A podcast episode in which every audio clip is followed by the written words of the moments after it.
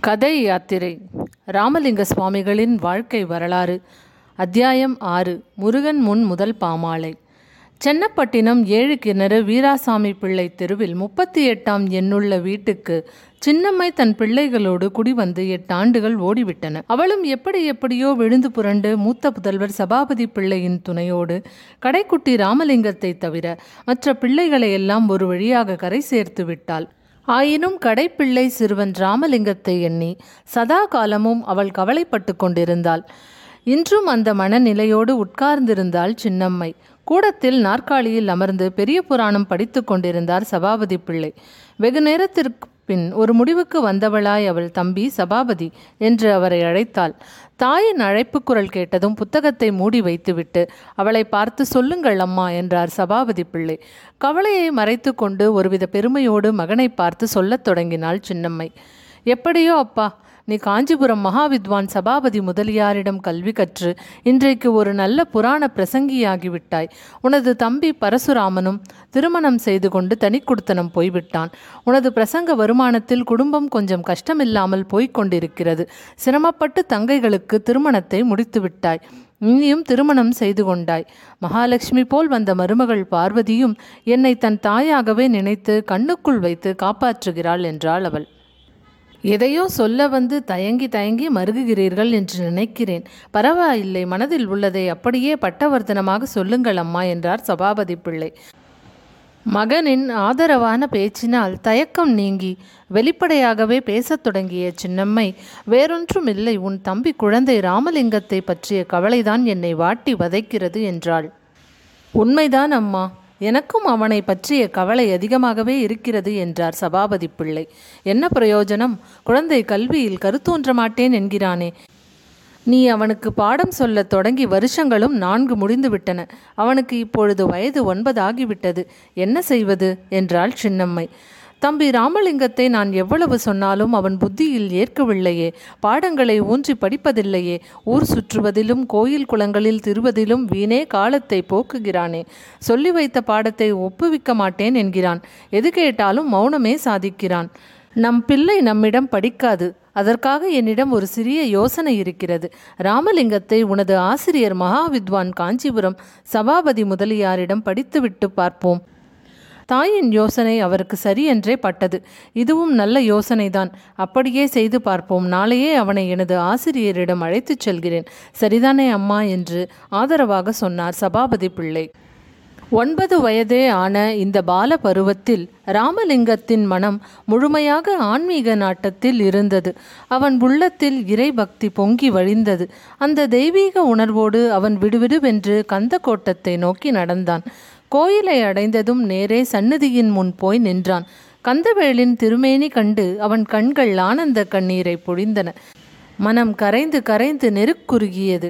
கந்த பெருமானை நோக்கி இரு கை கூப்பி வணங்கிய நிலையில் அவன் நாவிலிருந்து தன்மன வெளிப்பாடாக சொற்கள் பிரபாகித்தன அருள் நாயகா முருகப்பெருமானே கந்த கடவுளே கடம்பா கார்த்திகை வாலா. தலமோங்கும் சென்னையில் கந்த கோட்டத்துள் வளர் சண்முக தெய்வமணியே. நான் உற்றாருக்கும் உறவினர்க்கும் உதவாக்கரை பிள்ளையானேனே. உலகியல் நடப்புகள் ஒன்றும் ஒட்டாத உள்ளத்தை கொண்டேனே. இதனால் எல்லோரின் பேச்சுக்கும் ஏச்சுக்கும் ஆளாகிவிட்டேனே. பெற்ற தாயாருக்கும் பேணிக்காக்கும் தமையனாருக்கும் தாயன்பில் உற்றவாறு என்னை வளர்க்கும் அந்நியாருக்கும் வேதனை தரும் பிள்ளையானேனே இந்த உலகியல் நடப்பை என்னவென்று அறிவேன்? ஏதென்று கருதி விலகுவேன்? எனக்கு அருள் செய்வீர் ஐயனே என் மீது கருணை வைத்து காத்தருள்வீர் கந்தப் பெருமாளே ஏடும் எழுத்தும் அறியாத இப்பிள்ளையை கல்வி கற்க மாட்டாத மூடமகன் என்கின்றனர். வழிக்கு வராத பிள்ளை என்கின்றனரே இந்த அபவாதத்திலிருந்து என்னை காத்தருள்வீர் குகப்பெருமானே தேவரீர் எனக்கு தாயும் தந்தையும் குருவுமாக இருந்து ஏடகத்தே எழுதாத மறைகளெல்லாம் என்னுள்ளே எழுதி அருள் புரிய வேண்டும். தேவரீர் அருள் புரிய வேண்டும். வாய்மணக்க உளமினிக்க உம் புகழை நான் பாட அருள் செய்ய வேண்டும். தெய்வ சிகாமணியே ராமலிங்கத்தின் வேண்டுதலுக்கு செவி சாய்த்து அருள் புரிந்தான் கந்தவேல். அடுத்த கணம் அவன் கணீர் என்ற குரலில் பாடத் தொடங்கினான். திருவோங்கு புண்ணியச் செயலோங்கி அன்பருள் திரளோங்கு செல்வம் ஓங்க செறிவோங்க அறிவோங்க நிறைவான இன்பம் திகழ்த்தோங்க அருள் கொடுத்து மறுவோங்க செங்கமல மலரோங்கு வனம் ஓங்க வளர் கருணைமயம் ஓங்கி ஓர் வரமோங்கு தெள்ளமுத பயம் ஓங்கி ஆனந்த வடிவாகி ஓங்கி ஞான உருவோங்கும் உறவின் நின் நிறை ஒளி ஓங்கி ஓங்கும் மயில் ஊர்த்தோங்கி எவ்வுயிர்க்கும் உறவோங்கும் நின் பதம் என் உளமோங்கி வலமோங்க உய்கின்ற நாள் எந்த நாள்? தருவோங்கு சென்னையில் கந்த கோட்டத்துள் வளர் தவம் ஓங்கு கந்த வேளே சென்னை கந்தக்கோட்டத்து கந்த பெருமான் மேல் இப்படி அருள் பொங்கும் பாக்களை ராமலிங்கம் பாடிக்கொண்டே போனான். ஒன்று இரண்டு மூன்று நான்கு என முப்பத்தி ஒன்று பாடல்களை பாடி தெய்வ மணிமாலையாக கந்தவேலுக்கு அவன் சூட்டி மகிழ்ந்தான். கந்த பெருமானின் திருமேனியை அலங்கரித்து கொண்டிருந்த பூமாலைகளின் மனத்தோடு ராமலிங்கம் பாடிய தெய்வ மணிமாலையின் மனமும் சேர்ந்ததால் அந்த சந்நிதியில் அருள்ஞான தெய்வீக மனம் கம் என்று பரவி நின்று அடியார்களே பக்தி பரவசத்தில் ஆழ்த்தியது. அமுத தாரையாக வர்ஷித்து கொண்டிருந்த அந்த அருட்பாடல்களை கேட்டு மெய்மறந்திருந்த கோவில் குருக்கள் பாடல் நின்று போனதும் சட்டென்று தன் உணர்வு பெற்றார். ஆஹா! அற்புதம்! அற்புதம் குழந்தாய்! உன் பெயர் என்ன? சற்று முன் பாடினாயே அந்த பாடல்களெல்லாம் நீயே பாடியவையா? என்று கேட்டார். ஆமாம் குருக்கள் சுவாமி என் பெயர் ராமலிங்கம் என்றான் அடக்கத்தோடு ராமலிங்கம். அது கேட்டு குருக்கள் குழந்தாய் ராமலிங்கம். அன்று திருவண்ணாமலையில் அருணகிரிநாதருக்கு ஆறுமுக சுவாமி அருள் செய்ய அவர் முத்து முத்தாய் பாடினார். இன்று இந்த சென்னையில் கந்தகோட்டத்து பெருமான் உனக்கு கருணை புரிய திருவோங்கு தெய்வ மணிமாலையை பாடினாய். அப்பா ராமலிங்கம் இனி நீ பாடும் பாடலெல்லாம் அருள் பாடலாகும். உலகத்தவரின் மருளை போக்கும் அருள் பாடலாகும். வாழ்கனி வாழ்கனி வையம் உளனாலும் உன் புகழ் வாழட்டும். தெய்வ மணிமாலை பாடியவாய் கந்தவேல் கருணையை மேலும் மேலும் பாடட்டும் என்று மனதார வாயார வாழ்த்தினார். கந்தவேல் கருணை எதுவானால் பாடுவேன் சுவாமி. கந்தர் சரணப்பத்தும் பாடுவேன். என்றான் ராமலிங்கம். அவன் அப்படி கூறியதும் குருக்கள் பெரிதும் மகிழ்ந்து போனார். பேஷ் பேஷ் கேட்க மதுரமாய் இருக்கும் பாடு ராமலிங்கம் பாடு குழந்தாய் என்று அவனை உற்சாகப்படுத்தினார். ராமலிங்கம் அடுத்த கணம் கந்தன் கருணையால் பாடத் தொடங்கினான். அருளார் அமுதே சரணம் சரணம். அமுதா அமலா சரணம் சரணம். பொருளா இணையாள் புனிதா சரணம். பொன்னே மணியே சரணம் சரணம். மருள்வார்க்கு அரியாய் சரணம் சரணம். மயில்வாகனனே சரணம் சரணம். கருணாலயனே சரணம் சரணம்.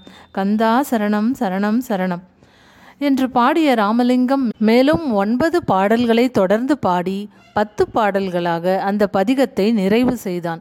குருக்கள் கண்ணீர் மல்க நெஞ்சங்கரைய பேரானந்தப்பட்டு ராமலிங்கத்தை கட்டிப்பிடித்து உச்சி முகர்ந்து குழந்தாய் ராமலிங்கம் நீ பாடிய இந்த கானாமிர்தம் தேனாமிர்தமாய் இனிக்கிறது. உன் வாக்கில் பூரண ஞானமும் பொழிந்து திருவும் பொங்கி வழிகிறது. அப்பா இந்த இளம் பிராயத்திலேயே இறைவனின் அருளை முழுதும் பெற்ற பாக்கியசாலியப்பா நீ. நல்லது உணவு நேரம் ஆகிவிட்டது நடை சாத்த வேண்டும் பசியோடு இருப்பாய். சென்று சாயரட்சை வா குழந்தாய் என்று பாராட்டும் பரிவுமாக சொன்னார். அப்படியே ஆகட்டும் குருக்கள் சுவாமி ஐயன் கந்தவேலின் நினைவோடு செல்கிறேன். மாலை வழிபாட்டுக்கு வந்து விடுகிறேன் வருகிறேன் சுவாமி என்று ராமலிங்கம் அவரிடம் விடை பெற்று கொண்டான். நல்லது குழந்தாய் போய் வா என்று குருக்கள் அவனை அன்போடு வழி அனுப்பி வைத்தார். அதுவரை இல்லாத பசி இப்போது ராமலிங்கத்துக்கு எடுத்தது. அவன் கால்கள் சோர்வோடு வீட்டை நோக்கி நடந்தன.